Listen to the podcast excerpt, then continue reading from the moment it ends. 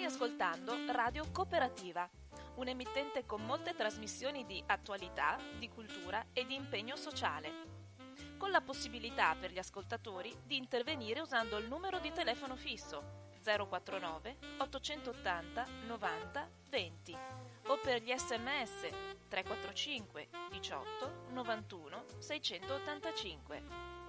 Nessuna interruzione pubblicitaria, perché non dipende da alcuno sponsor commerciale.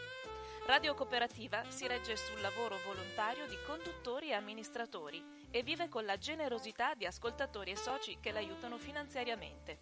Per farlo basta collegarsi al sito www.radiocooperativa.org, che contiene tutto quello che può essere utile per sostenerla, oppure si può usare il bollettino postale con il numero 120 82 301 intestato a Informazione e Cultura, via Antonio da Tempo 2, 35 131 Padova. La frequenza principale è sui 92.7 MHz. Buon ascolto!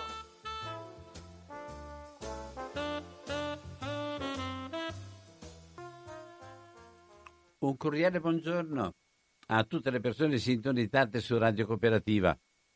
Qua ormai dobbiamo cominciare a rivedere anche i saluti, perché salta tutto quanto qua con questo discorso del coronavirus. Mi pare che ci sia una isteria generale e una fatica grande proprio sia per affrontare le difficoltà di una cosa nuova, ma soprattutto per affrontare le paure che ingenerano dentro a una serie di decisioni, di determinazioni e anche di improvvisazioni che non favoriscono una conduzione tranquilla della vita quotidiana. Però voi sapete che ci sono dei problemi che riguardano l'intera umanità e l'intero pianeta e che sono ben più pesanti e ben più operanti, anche se ci siamo talmente abituati che sembrano non esistano.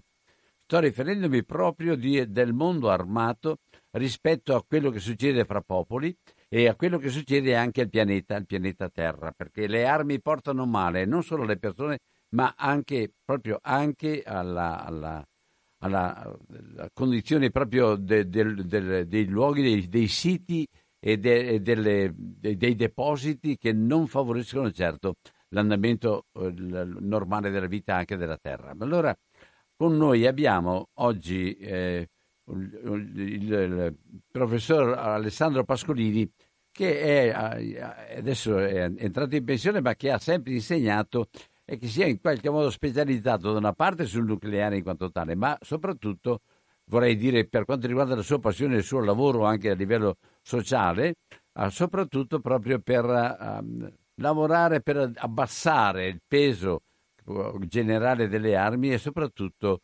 abbassare il pericolo dell'atomica.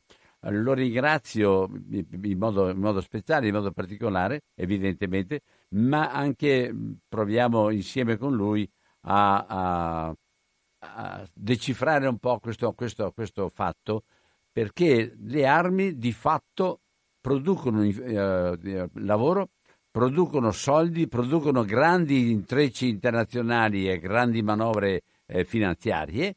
Le armi sono un caposaldo dell'economia attuale del mondo. Allora vorrei con Alessandro, grazie intanto che sei tornato con noi, affrontare una tematica che è molto vasta, ma che poi nella concretezza si sa un po' i picchi sono in chi sta organizzando. Tu hai dato un titolo che mi è piaciuto all'inizio dell'anno. Tutti facciamo gli auguri all'inizio d'anno e allora anno nuovo, vita nuova, tutti i vari slogan, e tu hai scritto anno nuovo, armi nuove. Che roba è stata? Voi può partire un po' da questo tuo modo di rompere gli auguri. Buongiorno a tutti quelli che sono in ascolto, e come ha detto Don Albino, le armi e gli armamenti incombono su tutta l'umanità, anche quando non vengono impiegate danneggiano i rapporti fra i paesi e fra le persone, e inoltre danneggiano anche in modo pesante l'ambiente. Quindi è qualcosa che ci sta sopra e che se dove vengono impiegate sono estremamente più deleteri delle influenze, che sono cose con cui dobbiamo necessariamente combattere, perché sono cose naturali e pertanto su quello possiamo fare ben poco.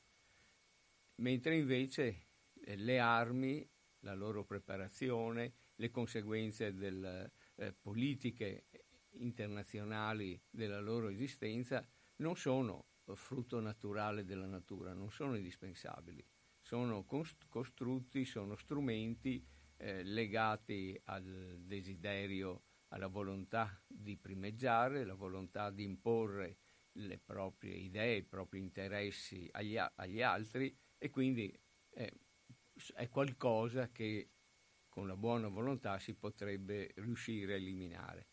Di fatto nel secolo scorso ci sono state molte iniziative per ridurre il peso degli armamenti e in particolare sono stati creati, fatti, raggiunti importanti accordi internazionali che vincolanti dal punto di vista del diritto internazionale, che hanno permesso l'eliminazione di moltissime armi, la riduzione sia di armi nucleari che di armi convenzionali, la creazione di forme di controllo del commercio internazionale di armi e molte altre iniziative tendenti a ridurre la tensione fra i diversi paesi e quindi l'importanza all'interno dei paesi delle forze armate e delle industrie che costruiscono armi. Invece dal 2000 e in poi noi abbiamo una situazione in cui molti di questi trattati sono stati denunciati e sono venuti a cessare, e con questo si è aumentato lo spazio per coloro che vogliono nuove armi, coloro che vogliono ripristinare una situazione di rapporti internazionali basati sulla forza.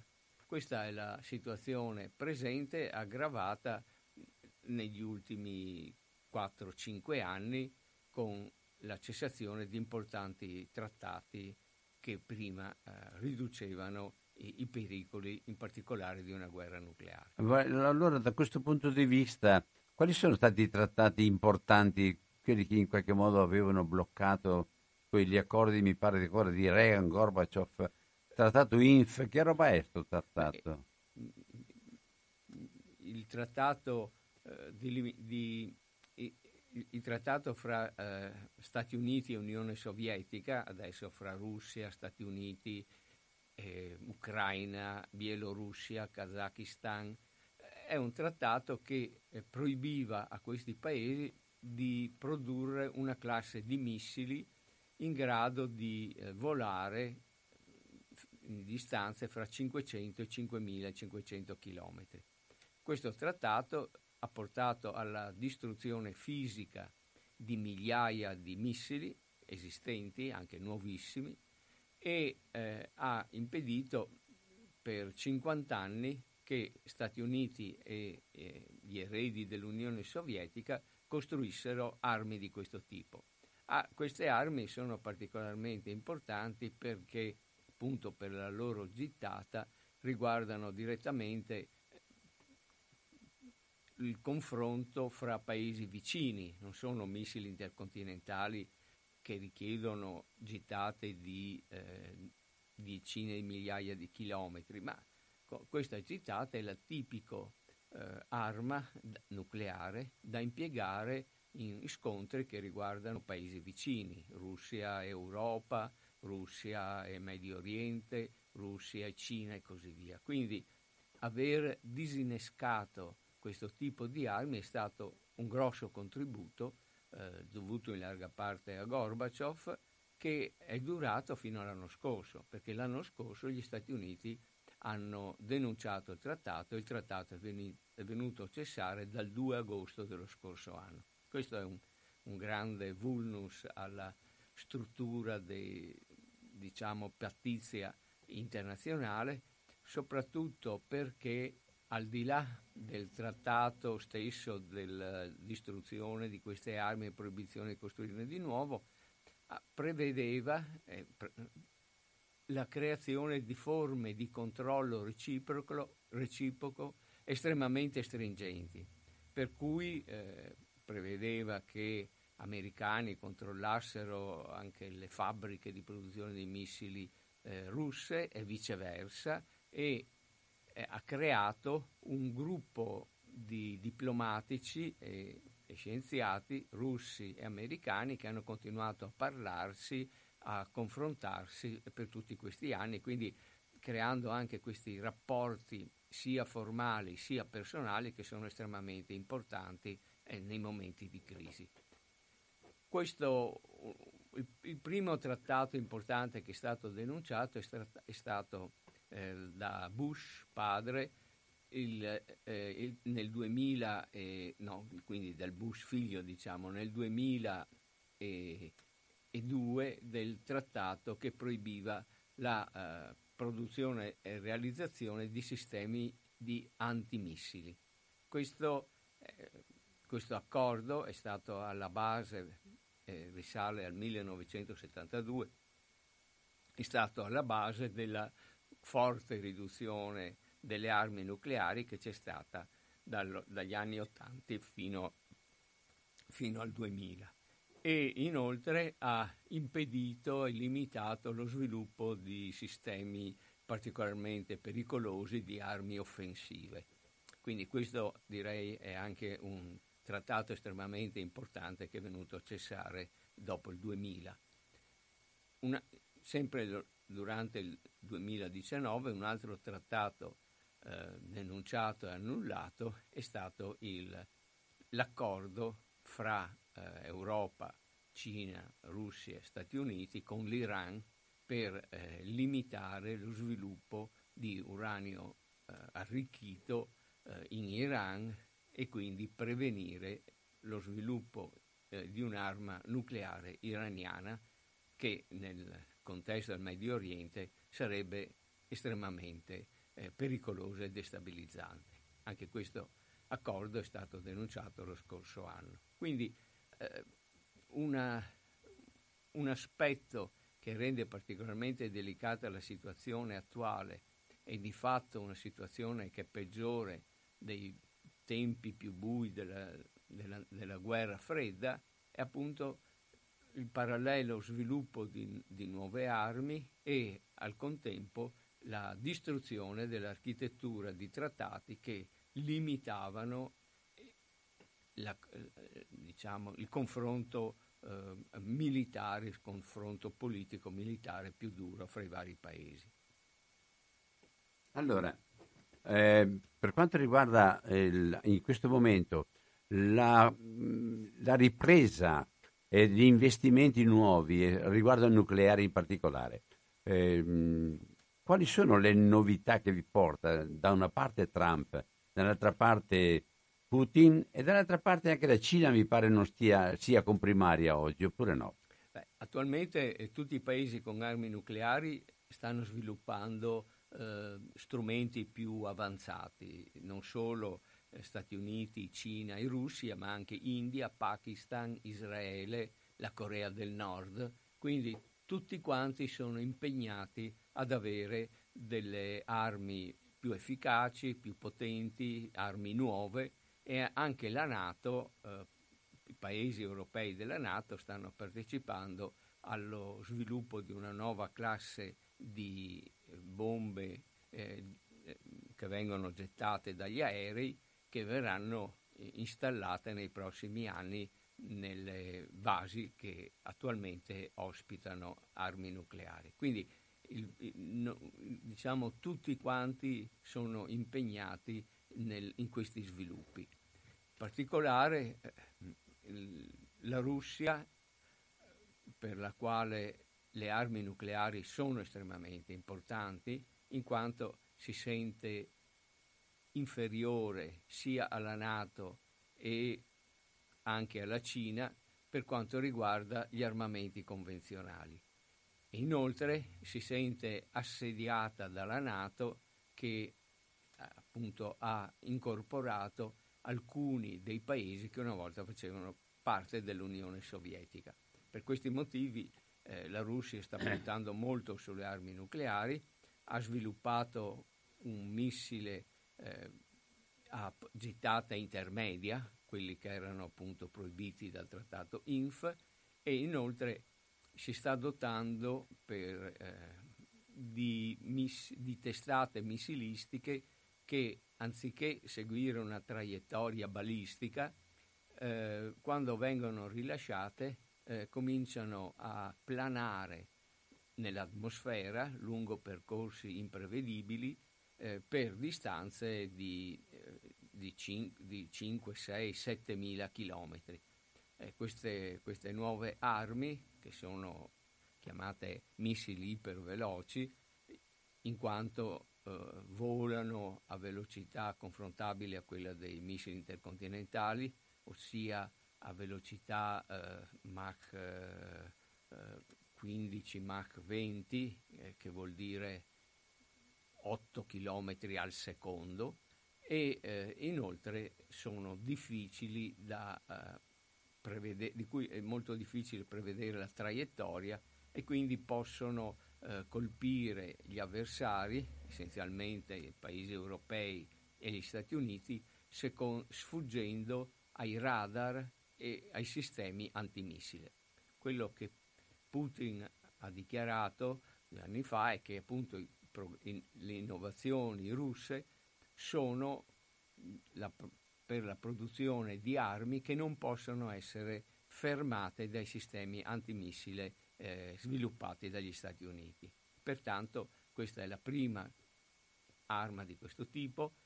Si sono in costruzione anche dei droni sottomarini, i quali sono in grado appunto di volare sotto il mare in modo sottomarino per decina di migliaia di chilometri e colpire con armi nucleari un porto, una base militare portuale e così via.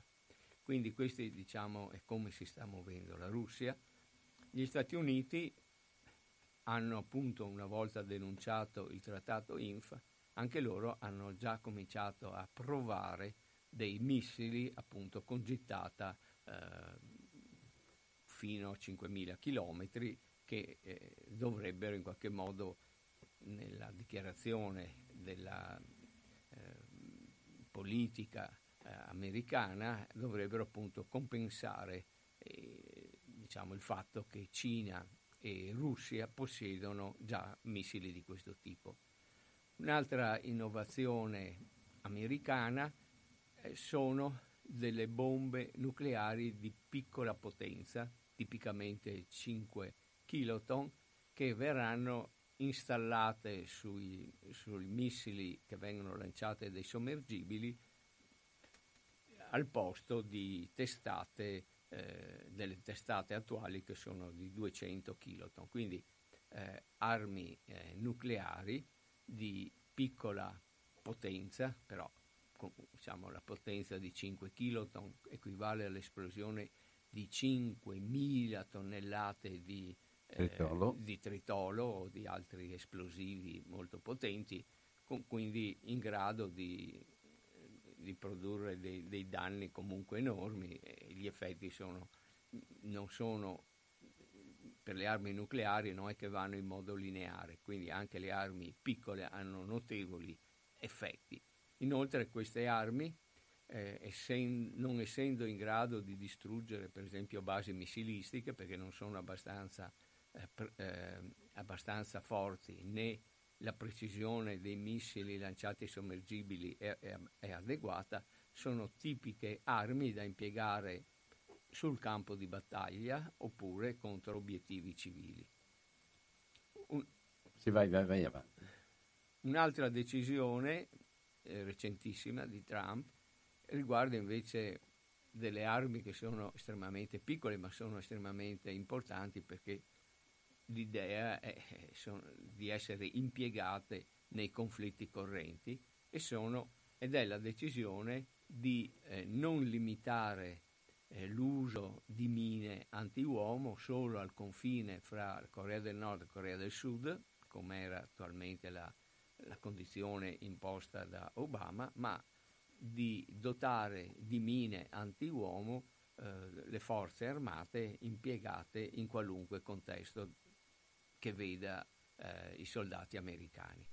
Questo chiaramente, le mine antiuomo non hanno gli effetti distruttivi delle armi nucleari, però mentre noi speriamo che le armi nucleari vengano impiegate, cioè non vengano impiegate, e formalmente la politica delle tre potenze è quella di aver sviluppato armi nucleari solo per impedirne l'uso agli avversari, quindi costituire un'arma che dissuade l'avversario dal compiere attacchi nucleari. Invece le mine antiuomo certamente verranno impiegate su larga scala, ritornando alla situazione che abbiamo visto nelle guerre degli anni 80 e 90, in cui le mine sono state diffuse in milioni di esemplari e continuano ancora a fare dei feriti. Anche lo scorso, nel 2018, ci sono state più di 6.000 vittime per mine che sono ancora in giro e contaminano oltre 50 paesi in giro per il mondo. Quindi anche questo sviluppo. Quindi tutto lo sforzo fatto dal movimento e poi con il risultato raggiunto per superamento delle mine, eccetera, viene rimesso in gioco. L'accordo sulle mine non era comunque un trattato universale. Restavano fuori tutti i paesi più grossi: Cina, Russia, Stati Uniti, molti paesi. Mi pare che Obama camminasse un po' su quella linea. Ecco, Obama aveva dichiarato che aveva ripreso i contatti per far aderire anche agli Stati Uniti all'accordo e quindi eliminare completamente le mine. Ma nel frattempo aveva comunque dichiarato che l'unico impiego delle mine era quello lungo la frontiera fra le due Coree. Inoltre le mine dovevano essere mine che si disattivano automaticamente da sole, che quindi vivono per un certo periodo, poi si disattivano e quindi non sono più pericolose per le popolazioni civili. Adesso noi possiamo aspettarci che le mine tornino a dilagare dovunque. I paesi che non hanno aderito al trattato si trovino impegnati in varie forme di conflitto. Se dovessimo vedere lo specifico, allora, degli Stati Uniti, mi pare aver capito, da una parte ancora il nucleare e dall'altra parte queste mine antiuomo. Nello specifico la Russia invece è più sul nucleare, più anche sul nucleare, Russia, sì. E poi? Per quanto riguarda... Qual è questa arma potente che la Russia ha sventolato? Appunto questa arma ipersonica, l'avanguardia, di cui abbiamo parlato poco fa. Quindi questa è la linea dove si sta muovendo la Russia. La Cina sta rinnovando completamente il suo esercito, passando da un esercito di massa a un esercito moderno, professionalizzato e con tecnologie molto avanzate, e il suo obiettivo è quello di avere forze nucleari sufficienti per poter reagire e confrontarsi contro gli Stati Uniti, e d'altra parte avere forze di varia natura per avere il controllo del Mar Cinese Meridionale, il Mar Giallo, quindi tutta una zona che lei ha deciso essere di sua specifica competenza. Quindi questo come si sta muovendo. E inoltre sono ancora aperte alcune conflitti con l'India per il possesso di certe zone sull'Himalaya, col Vietnam, con altri paesi per il possesso di isole. Quindi c'è anche degli obiettivi di allargare la sua zona di influenza, e inoltre ovviamente la Cina finora si poneva, cercava una posizione di potenza anche dal punto di vista economico, con le sue enorme risorse e le capacità. Quindi abbiamo che tutte le tre più importanti potenze si stanno muovendo, ma ci sono sviluppi di nuove armi anche in Pakistan e in India, i quali sono al momento attuale sono in una situazione di estremo conflitto per la questione del Kashmir. Quindi anche quel fronte è un fronte estremamente caldo. Volevo che tu allora c'è questo discorso dell'orologio dell'Apocalisse, che mancano 100 minuti invece che 120. 100 secondi. 100 secondi invece 100 che 120, secondi. Scusami. Vuoi accennare un attimo, perché io credo che non è tanto guardare il fatto che le armi sono potenti o altro, quanto come in questo momento nei rapporti internazionali c'è un mescuglio di realtà, di fatti e anche di impegni, che invece che favorire il dialogo, favorire la capacità di affrontare per esempio l'urgenza di certe scelte per il pianeta, per la Terra, andiamo ancora su vecchi schemi, con vecchie mentalità e anche con rischi molto più pesanti. Quella dell'orologio dell'Apocalisse è stata una scelta comunicativa di un gruppo di scienziati, i quali si occupano dal 1945 dei problemi legati agli armamenti, al rischio nucleare, e loro ogni anno dal 1947 propongono all'opinione pubblica e ai governi un'indicazione della gravità della situazione, dicendo quanto siamo vicini alla mezzanotte della fine del mondo, e quindi hanno introdotto queste immagini, questa metafora dell'orologio che si sta avvicinando a mezzanotte, e a seconda della gravità della situazione mondiale le lancette dell'orologio si sono avvicinate o allontanate dalla mezzanotte. Situazione migliore è stata quando l'orologio è stato portato a 17 minuti da mezzanotte. La situazione peggiore, quando è capitato questo? Questo è durante gli anni 90, una volta con il Trattato di non proliferazione? Con la dissoluzione dell'Unione Sovietica e quel breve periodo di collaborazione che c'è stata fra la Russia e il resto del mondo, che ha portato poi alla distruzione di un grandissimo numero di armi nucleari, sia russe che americane. Si è passati rapidamente da circa 70.000 testate nucleari a 15-16.000, quindi questo è stato un momento particolarmente felice. Situazione peggiore nella storia è considerata proprio quest'anno, sia per queste nuove armi, sia per la tensione che è presente nei rapporti fra Russia e Stati Uniti, in particolare Russia e Cina, e inoltre nel subcontinente indiano fra India e Pakistan, oltre che la situazione critica patologica del Medio Oriente. Quindi queste nuove armi, i rapporti induriti, la mancanza di contatti internazionali, la distruzione degli accordi che limitano le forze militari sono un elemento di estremo aggravamento dei pericoli per l'umanità.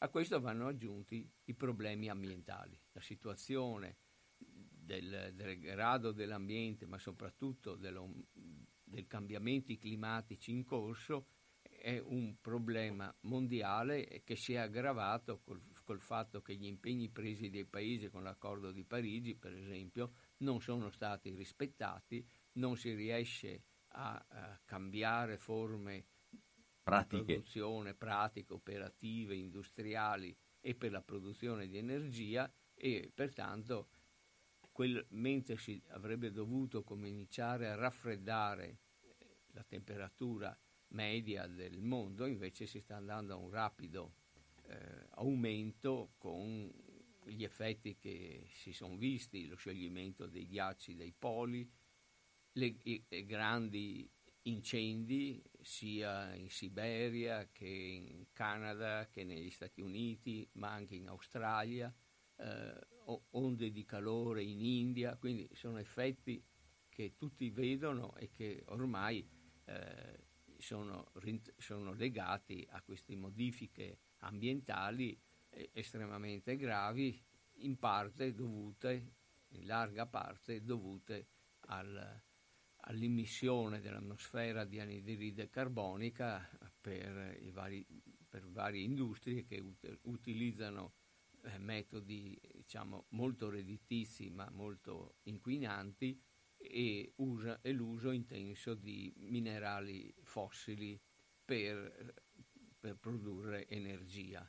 E anche in questo campo c'erano stati presi degli impegni che sono stati completamente disattesi. Quindi, diciamo, al problema delle armi nucleari si aggiunge l'aggravamento della situazione dal punto di vista climatico, e tutto questo è aggravato dal fatto che si stanno diffondendo sempre più attacchi utilizzando internet, la diffusione di informazioni false. Ecco, uno dei punti, questo inquinamento della possibilità di conoscere la realtà e di usare poi questo strumento come un qualche cosa che penetra ancora prima della realtà, penetra già nel cambiare carte in tavola. Questo è anche un aspetto che aggrava tutto, anche perché genera discredito, diciamo, nelle istituzioni, certo, che invece cercano di dare informazioni corrette, creano atteggiamenti e sostengono atteggiamenti che sono contro, da una parte il controllo degli armamenti, ma dall'altra anche un corretto uso dei mezzi, degli strumenti industriali, e inoltre favoriscono in molti paesi a livello anche governativo e politico gruppi o, diciamo, lobby che hanno degli interessi che vanno assolutamente contro il rispetto della democrazia e il rispetto del vivere civile nelle varie società. Quindi mettendo assieme tutti questi tre fattori, questo gruppo di scienziati è arrivato alla convinzione che mai come adesso la situazione è estremamente pericolosa e grave per il nostro mondo. Sta passando l'idea che con le nuove tecnologie il nucleare è usabile? Si possono usare le bombe atomiche? Che si possono usare bombe atomiche? Quello che i militari hanno sempre pensato, che le armi nucleari sono armi che vanno impiegate, e quindi l'idea è che in fondo è un'arma come un'altra e quindi si può impiegare, tanto è vero che moltissimi sviluppi recenti è per avere armi nucleari che sono efficaci contro obiettivi militari, non tanto per tenere, diciamo, sotto minaccia le popolazioni. Quindi armi nucleari estremamente precise, armi nucleari piccole, e poi al di là di questo, dal punto di vista delle procedure militari, l'integrazione delle armi nucleari con quelle non nucleari in caso di conflitto. Quindi le dottrine militari sia della Cina che della Russia che degli Stati Uniti vanno sempre più nell'impostazione che le armi nucleari intervengano a un certo punto dei conflitti che possono essere iniziati a livello armi convenzionali che non si riesce più a c'è anche un altro contenere. Aspetto, Alessandro, è che con le nuove tecnologie si arrivi alla creazione di cervelli artificiali capaci di interpretare, reagire e poi anche decidere autonomamente. Che roba è sta qua? Cioè, voglio dire, esistono, questa, diciamo, è anche un'altra linea di sviluppo, ci sono altre diciamo, due linee di sviluppo militari estremamente pericolosi. Da una parte l'utilizzo di armi cibernetiche, ossia di utilizzare l'informatica e la rete di calcolatori mondiale per colpire gangli vitali di altri paesi, inserendo delle forme che permettono il controllo a distanza dei calcolatori, delle reti dei calcolatori, mettere in crisi per esempio il sistema di comunicazioni, il sistema, la rete elettrica e così via. Quindi esiste anche questa forma di guerra che si sta sviluppando in modo molto misterioso, perché è difficilmente anche rintracciabile i vari eventi, e ricostruire, capire da dove vengono queste azioni cibernetiche, e questo è un aspetto del confronto internazionale che avviene continuamente. In più noi abbiamo che si utilizza l'intelligenza artificiale, comunque gli sviluppi dell'elettronica, per creare delle armi che siano sempre più autonome. Per esempio, già adesso molte armi di tipo difensivo agiscono per decisioni basate su una serie di protocolli autonomamente. Tutti i sistemi antimissile non danno tempo all'operatore di intervenire, devono decidere, una volta raggiunto il segnale radar, dopo aver verificato, devono agire senza chiedere particolari permessi. Questo succede per altre forme di armi difensive automatiche. In fondo anche le mine antiuomo e anticarro sono anche loro sistemi autonomi, perché una volta che sono piazzate non hanno bisogno della decisione di qualcuno per colpire. Però ci sono invece sviluppi di sistemi che sono sempre più autonomi. Stai parlando di droni, per esempio? Beh, i droni non sono autonomi, sono pilotati a distanza, ma invece stanno proprio creando anche dei sistemi come i droni, per esempio i droni microscopici, quelli che chiamano fasci di microdroni. Quelli a un certo punto non sono più pilotati a distanza, ma seguono delle regole interne dovute a varie forme di intelligenza artificiale. E poi c'è la tendenza di poter utilizzare dei meccanismi autonomi semoventi per ridurre il rischio ai propri soldati di essere colpiti, quindi utilizzare robot per svolgere attività che adesso svolgono i soldati. Su questo, nel campo appunto delle armi autonome, esiste a Ginevra un dibattito per raggiungere degli accordi che limitino l'introduzione di sistemi letali autonomi. Però non ci si intende neanche sui termini, che cosa si intende, che cos'è un sistema autonomo letale, per cui le discussioni stanno andando avanti da un anno abbondante, però non si vede un punto di arrivo, un punto dove ci si riesca a trovare d'accordo. Ma questo delle armi rimane un settore segreto degli Stati, rimane un settore privilegiato, per cui nella società è come se non esistessero di fatto. Cioè, la gente su queste cose non sappiamo niente. Beh, dipende, ci sono certi paesi più aperti, più informati, dove c'è più informazione, paesi dove c'è meno informazione. Bisogna dire che negli Stati Uniti, siccome ogni progetto militare per essere finanziato deve essere discusso in Parlamento, ci sono delle audizioni, i parlamentari sono informati e quindi l'informazione gira abbastanza su quello che succede negli Stati Uniti. Quello che succede negli altri paesi invece è molto più difficile avere informazioni, si hanno abbastanza informazioni su quello che succede in Inghilterra, ma per molti altri proprio tutto lo sviluppo delle armi dei finanziamenti per le armi è al di fuori della possibilità del controllo sociale. Quindi questo è chiaramente un importante aspetto di questo tipo di industria in cui il controllo è estremamente difficile, anche perché per lo sviluppo di un'arma si impiegano molti anni, i progetti possono durare una decina d'anni, per cui i governi cambiano, i parlamenti cambiano e l'informazione molte volte va persa e rimane solo nell'ambito di chi produce le armi e chi segue la loro produzione, cioè il mondo militare, il mondo dell'industria specializzata. E quindi rimane un settore.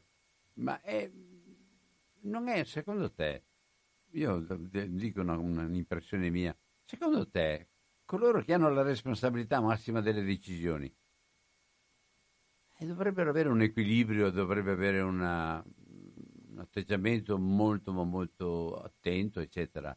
Ho la sensazione a volte che uno sparato di quelle cose sono molto pericolose. Effettivamente la carriera politica non è che uno per acquisire potere nei sistemi politici deve fare un esame in cui si vede che conosce le cose, che ha un atteggiamento positivo e cooperativo ed è intelligente. Quindi abbiamo fin troppi esempi di persone di grandissimo potere i quali non hanno neanche competenza nelle cose in cui devono prendere decisioni, si circondano di consulenti incapaci o interessati o focalizzati sugli interessi immediati. Quindi purtroppo diciamo è estremamente difficile e fortunato quando si riesce ad avere dei personaggi politici che hanno le qualità corrette per affrontare i grossi problemi del nostro mondo. Ecco, riguardo a questo, secondo tu hai fatto un panorama e devo dirti che lo trovo anche sconfortante per certi versi, nel senso che stiamo parlando di cose che distruggono direttamente la vita delle persone e impegnano un sacco di cervelli di energie per delle cose che non funzioneranno per far accrescere la pace e gli accordi, ma che vengono usati invece come elementi di forte pressione e di condizionamento degli altri. Allora, di fronte a questo, che cos'è che si può fare, visto che è un settore che non è vicino alla gente? Beh, la prima cosa è di cercare di informarsi, di mantenere gli occhi aperti su quello che si può sapere, poi autoeducarsi dando la giusta importanza alle cose che sono più importanti e sono drammatiche, anche se non si vede immediatamente l'impatto, diciamo, immediato e visibile.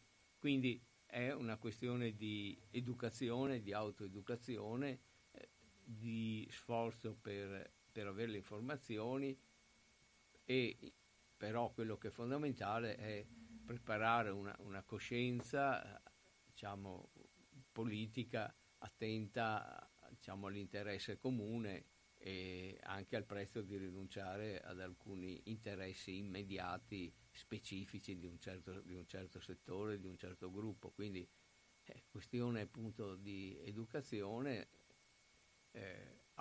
rendersi conto, avere informazioni e stare attenti a questi sviluppi che sono i più pericolosi, senza lasciarsi distrarre da interessi immediati e da cose che ci toccano più da vicino. Quindi questo è veramente il punto di partenza. E se, diciamo, molti cittadini, molte persone sono sensibilizzate su questi problemi, a volte succede che riescono a influire poi anche sulle decisioni.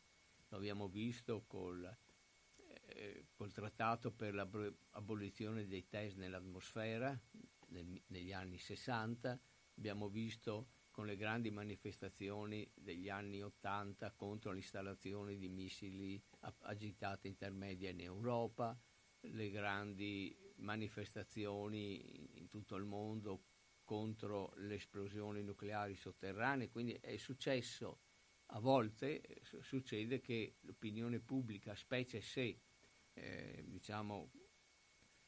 questo avviene in molti paesi, per cui non sembra che sia un'azione che mira a distruggere e a colpire gli interessi di un solo paese, allora in questi casi si riesce a portare avanti delle istanze che portano anche all'eliminazione di armi. Anche la grosso movimento, le grosse campagne per l'eliminazione, la proibizione delle mine anti-uomo, pur avendo, non essendo riuscita a ottenere un trattato universale, è stata chiaramente un grosso risultato, perché ha permesso e ha forzato e ha permesso a molti paesi di eliminare questo tipo di armi. Però anche in questo caso non si è riusciti a ottenere convincere, coinvolgere i paesi più addentro nella produzione di mine e nell'impiego di mine. Adesso, per esempio, col trattato di proibizione, che è stato l'ultimo trattato di proibizione delle armi nucleari, e anche con alcune espressioni molto forti del Papa Hiroshima Nagasaki riguardo alla immoralità oltre che alla perversità dell'arma, di fatto però queste cose qua non riescono a incidere più di tanto. Mi pare che sia quasi un mondo schizofrenico: da una parte il processo armato continuo e imperterrito, dall'altra parte vengono formati questi momenti di riflessione, ma anche momenti collettivi, istituzionali, e però poi la realtà rimane divaricata. In alcuni casi, come anche nel caso del trattato del bando delle armi nucleari, che non è ancora in vigore e che in realtà sta ottenendo firme molto molto lentamente rispetto ad altri trattati analoghi, sono dei trattati che enunciano una posizione di principio, che però non prevedono strumenti efficaci per raggiungere l'obiettivo. Quindi in realtà quello che abbiamo visto, che per raggiungere l'obiettivo di eliminare certe classi di armi, quello che occorre è avere dei negoziatori seri, di esperti, e di coinvolgere i paesi prima, che sono direttamente coinvolti e che sanno come si può eliminare un'arma, quali sono le procedure. Quindi occorre tutto un altro tipo di lavoro. Movimenti, campagne dell'opinione pubblica possono influire, creare degli atteggiamenti, se riescono a penetrare abbastanza all'interno dell'opinione pubblica e non restare all'interno di gruppi molto ristretti. Un'ultima domanda. Il coinvolgimento della NATO, e noi all'interno di questo coinvolgimento, del rapporto con gli Stati Uniti, cosa facciamo con le bombe atomiche in Italia, con le B-61 rinnovate, con le altre? Com'è la situazione per l'Italia, ma anche per i paesi europei? Quando le armi nucleari sono sempre state presenti in Europa e sono state dichiarate ripetutamente dalla NATO essere uno strumento considerato indispensabile per la sicurezza europea. Per la deterrenza. Per la deterrenza rispetto in particolare alle forze nucleari dell'Unione Sovietica prima e della Russia poi. Nel 2010 Obama, nella sua prospettiva di eliminazione delle armi nucleari, aveva suggerito l'eliminazione di queste armi nucleari presenti in Europa. Però i paesi europei si sono opposti perché vedevano il rischio che in qualche modo gli Stati Uniti si sganciassero dall'Europa e che l'Europa rimanesse potenzialmente indifesa rispetto alle armi nucleari russe presenti sui confini con l'Europa, o addirittura nell'enclave di Kaliningrad, che è un'enclave russa all'interno della Polonia e dei paesi baltici, dove ci sono moltissime armi nucleari. Quindi i paesi europei, in particolare i nuovi membri della NATO, i paesi che facevano parte dell'Unione Sovietica, si sono opposti in quel momento alla eliminazione di queste armi nucleari presenti in Europa e potenzialmente affidabili alle forze armate europee in caso di guerra. Questa situazione è stata ribadita anche l'anno scorso e pertanto la dottrina ufficiale della NATO è che finché non si riesce ad eliminare le armi nucleari cosiddette tattiche dell'Unione Sovietica, che sono parecchie migliaia, anche la NATO deve mantenere delle forze nucleari in Europa. Quindi questa è la situazione. Dopodiché è chiaro che queste bombe sono dal punto di vista militare assolutamente irrilevanti, perché sono un numero limitato, sono bombe aeree e pertanto devono riuscire a penetrare le difese antiaeree russe, che sono estremamente evolute. Quindi inoltre non sono immediatamente pronte per l'uso, ma richiedono l'inserimento di deuterio, trizio, quindi sono delle procedure abbastanza lunghe per i tempi in cui si può pensare a uno scambio militare, per cui dal punto di vista militare poi sono assolutamente irrilevanti, in quanto le armi, i missili americani, inglesi e francesi presenti nei sommergibili sono più che sufficienti per la deterrenza europea nei confronti della Russia. Quindi sono più che altro, sono soprattutto un simbolo di uno stretto accoppiamento con gli Stati Uniti, e in qualche modo è un motivo di coercizione dei paesi europei nei rispetti degli Stati Uniti, per costringerli a partecipare in modo attivo all'eventuale difesa dell'Europa da un attacco russo. Quindi sono più che altro dei simboli politici e degli oggetti pensati per creare questa solidarietà all'interno della NATO.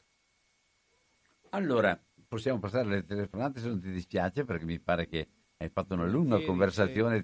Se c'è qualcuno interessato, diamo... Ce ne sono delle persone interessate, anche perché abbiamo bisogno di conoscere anche noi, quindi 049 880 90 20. Siamo in ascolto del professor Alessandro Pascolini, che ha fatto un panorama un po' della situazione, dando con una forma così piana che quasi quasi sembra che non sia neanche pericoloso, ma è molto pericoloso. Pronto? C'è una telefonata? Pronto? Ho ascoltato con attenzione. Pronto? Questa vincente e chiara esposizione. Scusami, posso rimetterti in pista in questo momento qua? Pronto? Come? Ti sei? Pier Giorgio, buona giornata. Ecco, io saluto con affetto entrambi.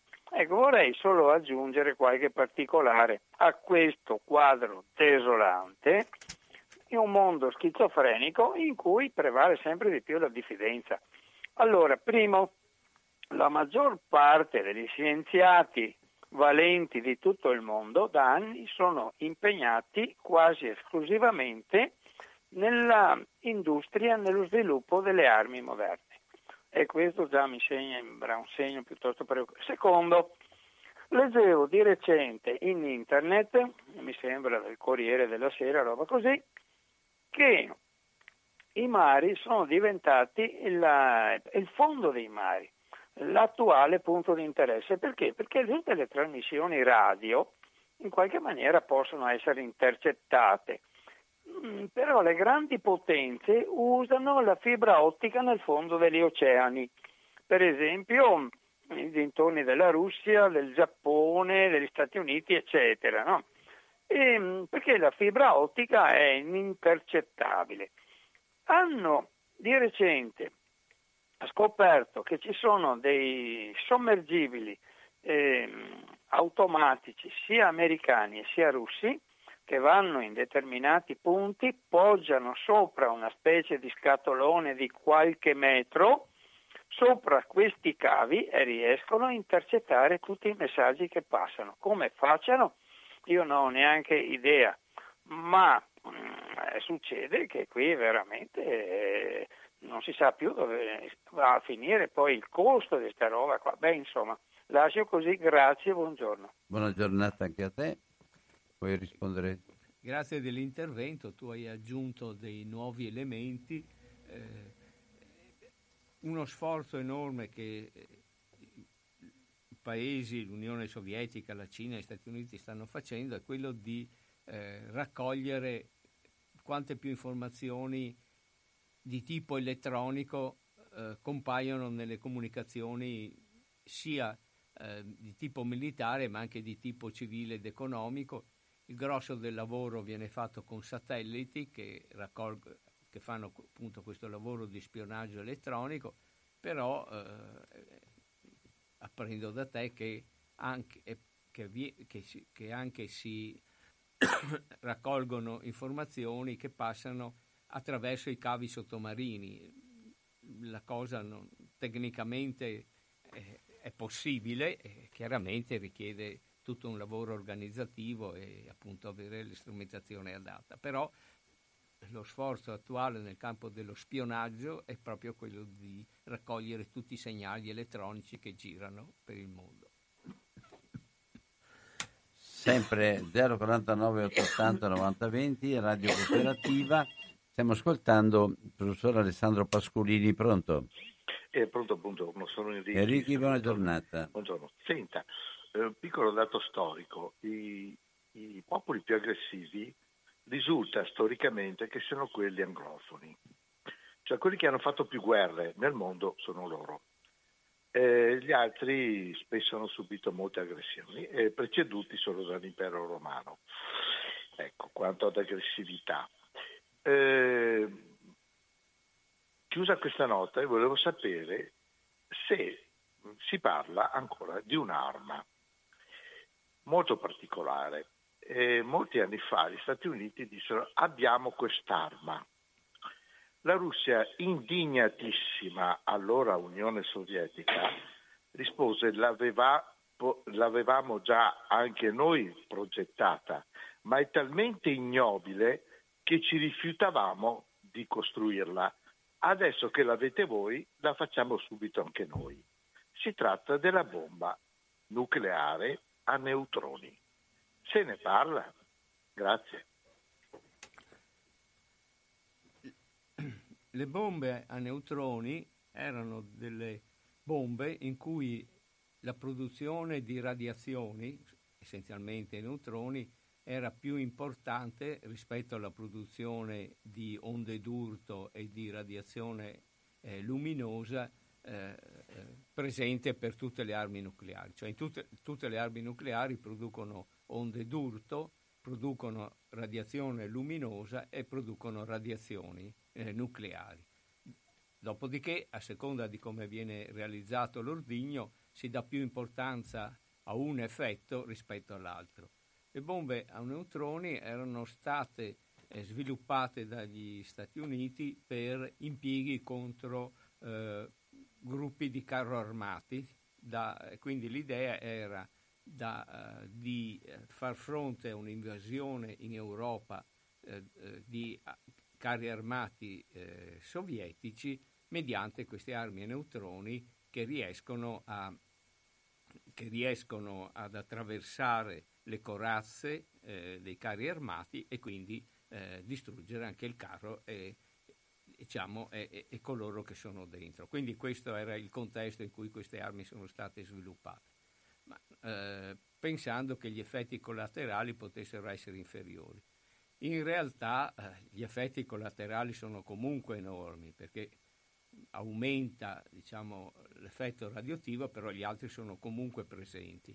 Quindi alla fine dei fatti queste armi sono state dichiarate sostanzialmente inutilizzabili e quindi sono state lasciate cadere. non mi risulta che l'Unione Sovietica o la Russia abbia sviluppato questo tipo di armi, proprio perché dal punto di vista militare in fondo non danno quello che promettono. Quindi il motivo per cui un tipo d'armi sparisce è o perché ci sono dei potenti accordi per cui un'arma efficace viene comunque eliminata, oppure perché i militari stessi decidono che non vale la pena spendere su quel tipo di arma rispetto ad altre armi che competono per i fondi. Allora, sempre 049 880 90 20. Pronto? Buongiorno a entrambi. Buongiorno. Sono Nives. Nives, buona giornata. Buona giornata a voi. Buone prospettive, professore, per il futuro. Oggi veramente ne ho sentite veramente di buone. L'Apocalisse, secondo lei, è vicina a noi ormai. Siamo agli sgoccioli. L'unica cosa che dovrebbe essere contento Don Albino è che la terra si approprierà di se stessa, non sarà più distrutta dagli uomini, perché gli uomini verranno naturalmente distrutti. E lei si riprenderà come era prima che arrivasse l'uomo sulla terra. Tra l'altro, recentemente ho pensato una cosa, siccome quando sento parlare che vogliono andare su Marte, su altri pianeti della nostra galassia, penso che già che hanno distrutto la Terra vorrebbero pure distruggere anche gli altri pianeti.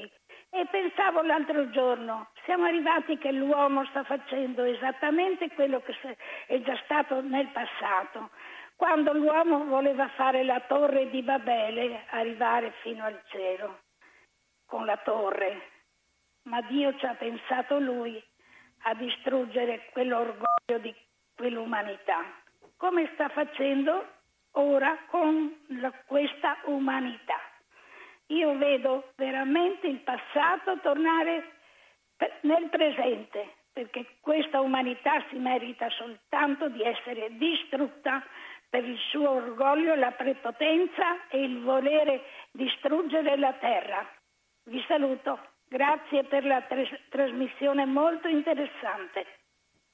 Ciao Nives, ciao. Vuoi dire qualcosa?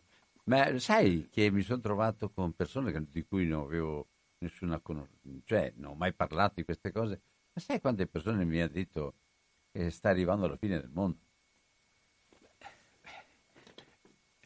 Beh, il quadro che ha presentato Nives appunto è il punto di arrivo della situazione attuale.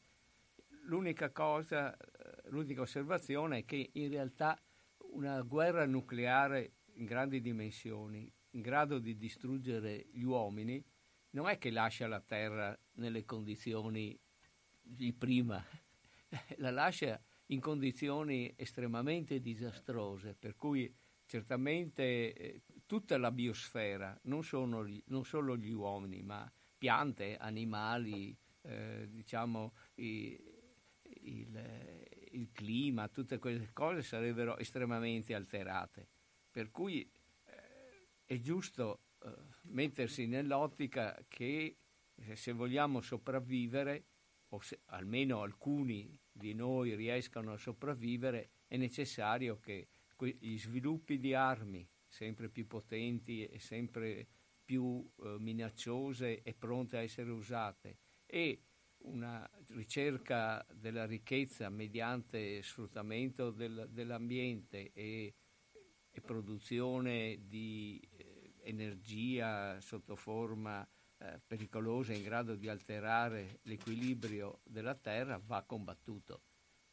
Quello che questi scienziati che annunciano così vicina a fine del mondo dicono che ancora oggi noi siamo in grado di riparare i danni che sono stati fatti. L'uomo, come è riuscito a creare queste situazioni, è ancora in grado di intervenire per annullare questi effetti negativi, e questo può essere fatto se c'è un grosso impegno, se le grandi potenze riprendono a parlare fra di loro e a cercare un comune sviluppo rinunciando al confronto militare diretto e indiretto, e se l'economia, magari facendo delle rinunce, riesce a passare da un'ottica di massimo profitto a un'ottica di rispetto per il futuro. Siamo ancora in tempo, non ci si deve lasciare prendere dal totale sfiducia. Allora, comunque rimane un bell'anno, una bella sfida davanti. Allora, sempre 049 880 90 20, Radio Cooperativa, sta parlando il professor Alessandro Pascolini. Io credo che siano ancora molte le domande che abbiamo per quanto riguarda proprio nella pratica questo collegamento che esiste fra una possibilità devastante rispetto a tutto e una possibilità invece di costruzione. Come volgere questa energia, Alessandro, come volgere questa energia potentissima in servizi positivi invece che in così usi devastanti, così da modificare tutto l'assetto del pianeta? Per quanto riguarda le armi, l'unica cosa è di abolirle. Quindi, se c'è volontà politica, qualche volta si è riusciti a farlo. Quindi bisogna scegliere all'interno dei paesi, scegliere dei responsabili. Lascio la domanda. Pronto? Sì, Natalino da Piazzola. Natalino, buona giornata. Buona giornata. Niente, io non vorrei, cadere nel moralistico, ma mi pare che il Vangelo di domenica scorsa dia proprio la soluzione ideale, quella di non opporsi al nemico. E forse questo problema anche mondiale potrebbe magari trovare una soluzione in questo. Ciao. Grazie della suggestione e anche dell'osservazione. Comunque mi pare che c'è un'altra telefonata, poi andiamo avanti. Pronto? Sì, buongiorno a voi, sono Dario di Dario, buona giornata. Purtroppo io non ho seguito la prima parte, mi sarebbe piaciuto molto, ma per quanto abbia tentato di fare in fretta le cose che dovevo da fare. Ma volevo fare questa domanda che mi pare, anzi è senz'altro retorica. Professore, lei sa quanta gente si affaccia sulla Terra ogni anno? Sto aspettando? No, aspetto? No. Allora, glielo dico io. Non ho sotto mano numeri. Certo. Io invece ho i numeri perché io li ho letti, ma già lo sapevo. Sono 82 milioni di persone ogni anno che si affacciano sulla Terra. Ammesso e non concesso, anzi non concesso affatto che il mondo riesca a proseguire il suo cammino in pace. Lei quanto tempo pensa che si possa andare avanti con questo trend? Badi, professore, le dico una cosa. Io sto seguendo abbastanza questo, tra virgolette, questo fatto, questo problema, e sento che nonostante gente che con ragioni, a ragion veduta, dicono che è un male il fatto che ci sia un calo demografico specialmente nel nostro paese, io vedo e trovo e sento che invece c'è sempre più gente che è d'accordo con questo. Anzi, una cosa di ieri sera dicevano che il 15% dei genitori italiani si sono pentiti di aver fatto dei figli. Se potessero tornare indietro non li farebbero più, ma a parte questo che è appunto un angolino sul quale va lasciato il tempo, ma ripeto la domanda, 82 milioni di persone che si affacciano e vedo quello che lascia interdetto su queste cose è che quando un pianeta è ricco di cose, tra virgolette, finite, noi le chiamiamo finite, il gas, il carbone, il petrolio, eccetera, e ci si lamenta perché questo andrà a finire, mi pare che a metà dell'anno, ad agosto, noi abbiamo già consumato quello che la Terra produce. Lei immagini, il bisogno di spazio vitale ogni anno per 82 milioni di persone, e di acqua naturalmente, e di derrate alimentari, tutto quello che serve alla gente per vivere. Ecco, Su questo qua io non sento praticamente nessun ragionamento serio, tranne adesso si comincia a filarsi un po' sopra. Mi piacerebbe sentire anche la sua opinione e la ringrazio.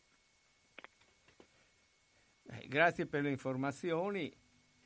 Il problema è che con un altro sistema di vita, un'altra distribuzione delle risorse, chiaramente riducendo il tenore di vita in certi paesi, la Terra, quello che avevo letto, è che la Terra è in grado di sostenere questo ritmo di nascite.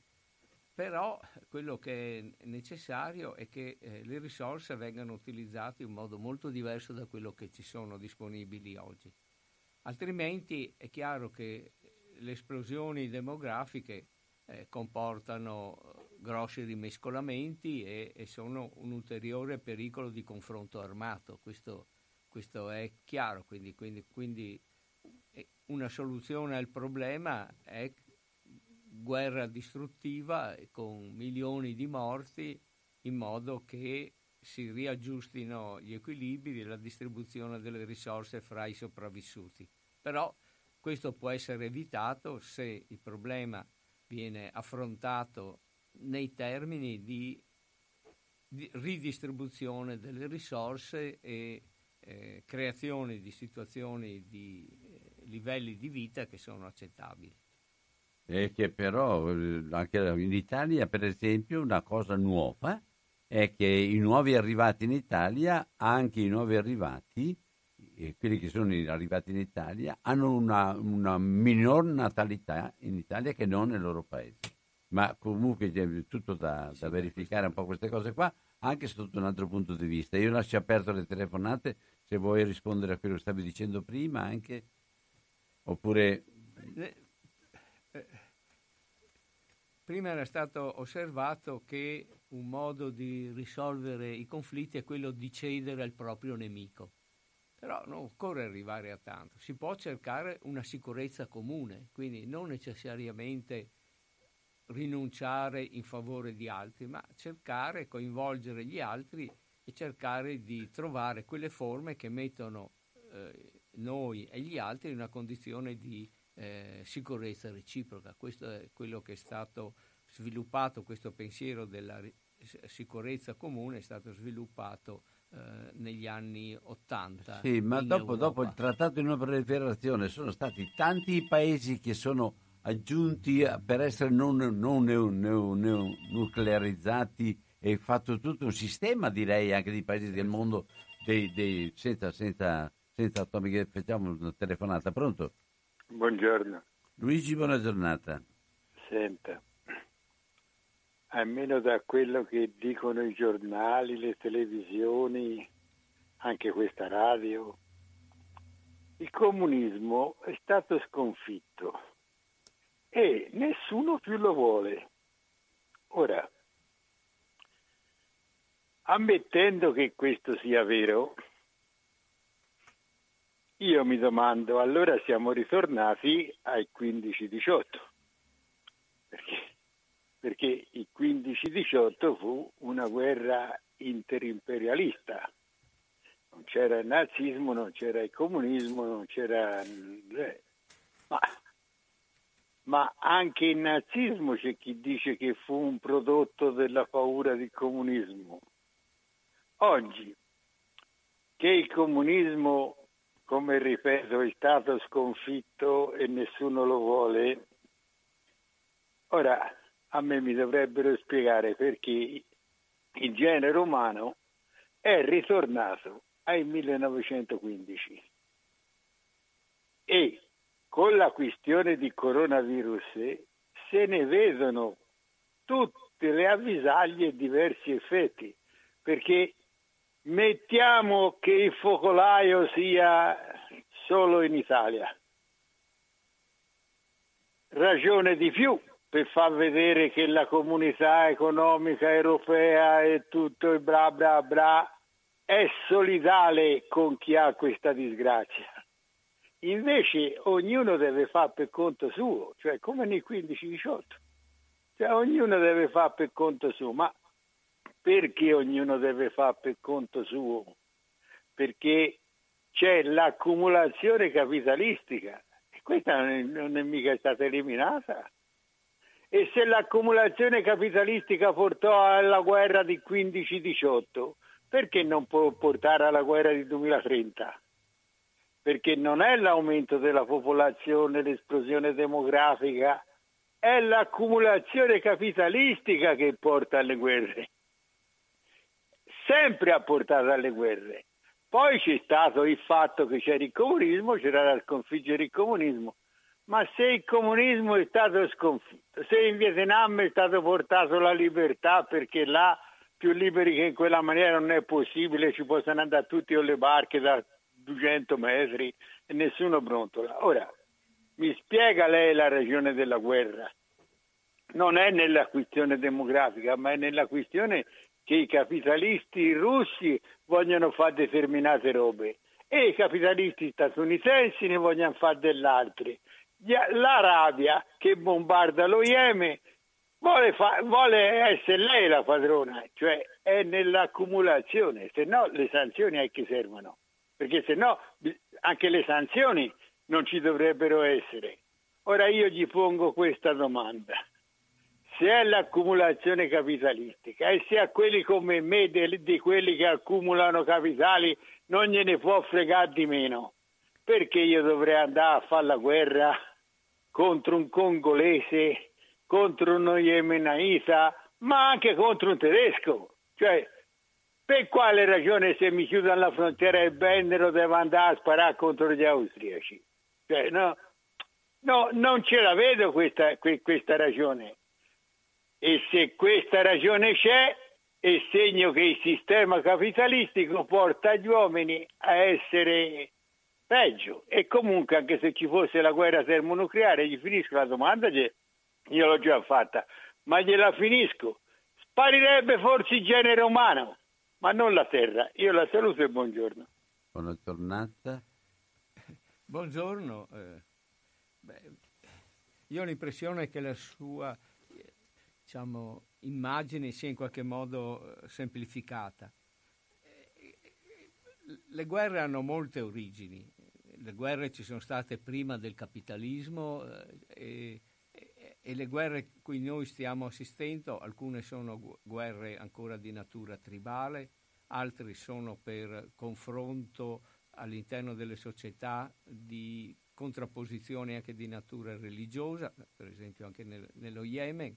Altre guerre hanno motivazioni puramente nazionalistiche, altre sono eredità di antichi conflitti e di odi che sono stati repressi e poi esplodono. Quindi la situazione non è così semplice, così generalizzabile. È chiaro che uno, prima di aderire e voler partecipare a una guerra, è un problema molto molto delicato che uno deve affrontare. O uno è costretto a fare la guerra per gli altri, allora in questo caso abbiamo la situazione che è successo e succede molte volte, in cui uno è forzato con la forza a far guerra. Altrimenti o uno ha delle profonde motivazioni personali, filosofiche, politiche per aderire a una guerra, altrimenti io non ritengo che nel DNA della gente ci sia necessariamente un gene della violenza. Quindi solo o obblighi esterni o eccessi ideologici possono portare uno a volutamente iniziare una guerra. Dopodiché le condizioni al contorno che portano a una guerra sono molteplici, e guardando sia la storia ma anche la situazione attuale vediamo che non è così semplice individuare un'unica causa che porta a una determinata. Però su questo serve da riflettere, però, Alessandro. Stiamo parlando dell'industria della guerra. Stiamo parlando dell'industria della guerra, no, non soltanto della guerra come scontro tra popoli e scontro tra religiosi o altre cose. Perché questa costruzione dell'industria di guerra in continuazione col perfezionamento di tutti gli strumenti della guerra? Beh, anche qui ci sono delle dinamiche interne che non si riducono solo alla crescita puramente capitalistica ed economica.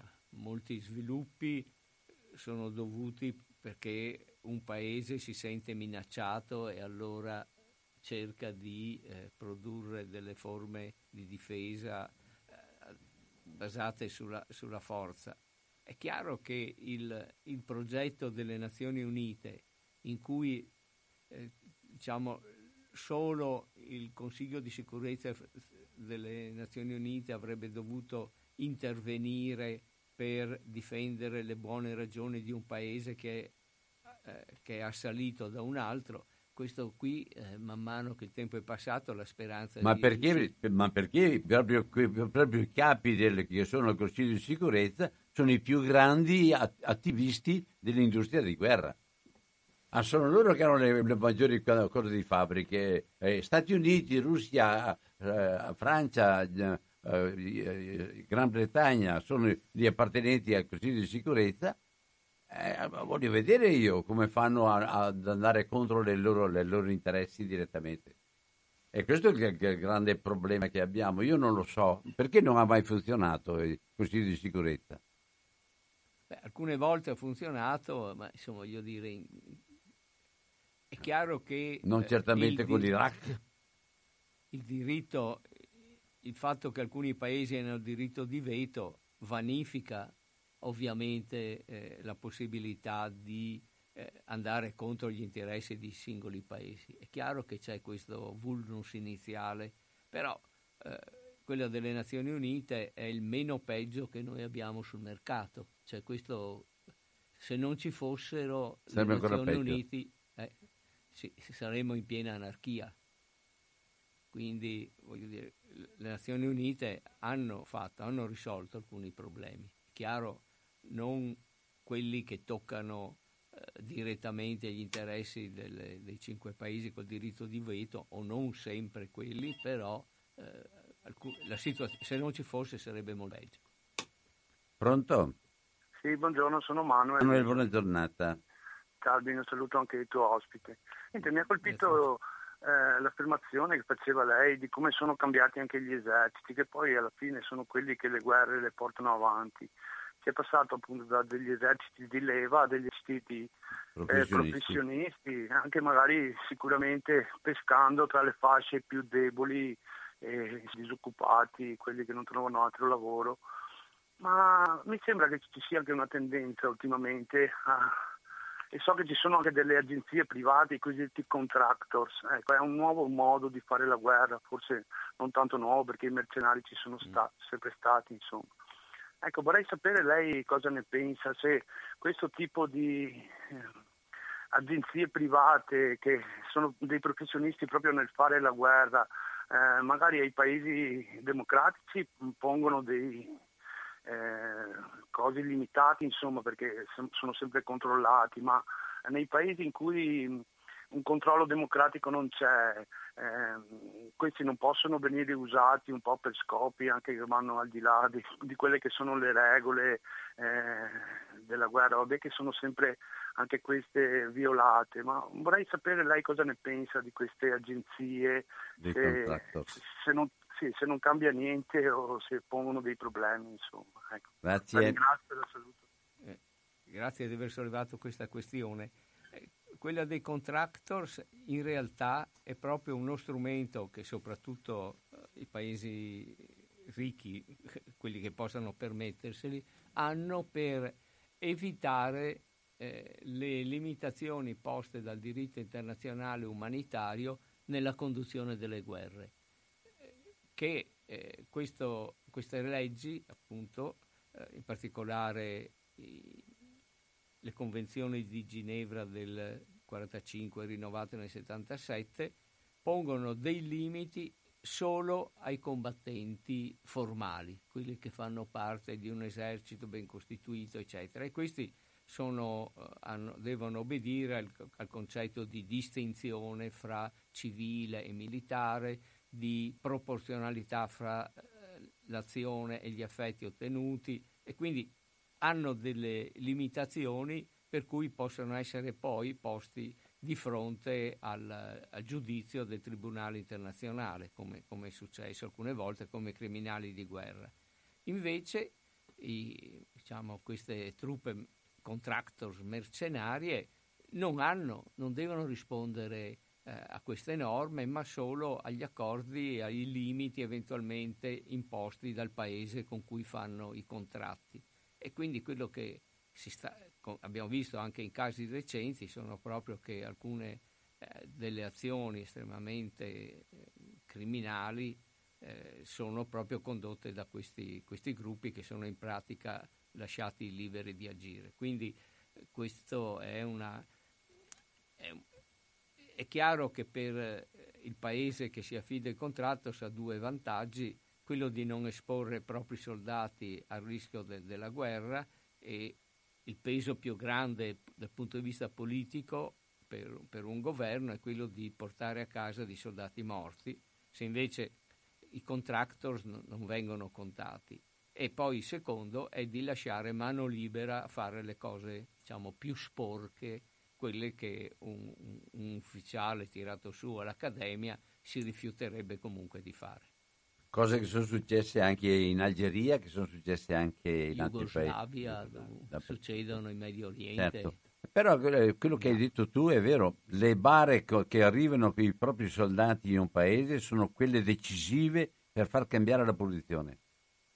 Questo è successo negli Stati Uniti, per esempio, col Vietnam, e così in altre situazioni.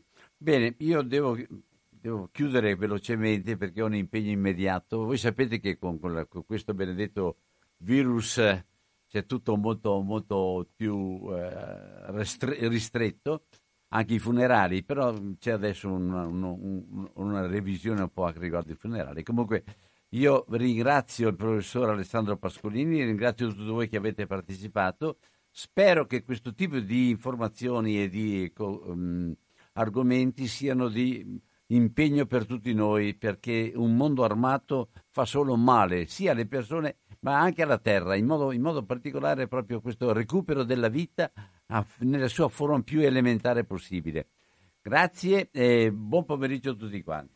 Grazie a tutti e buona giornata.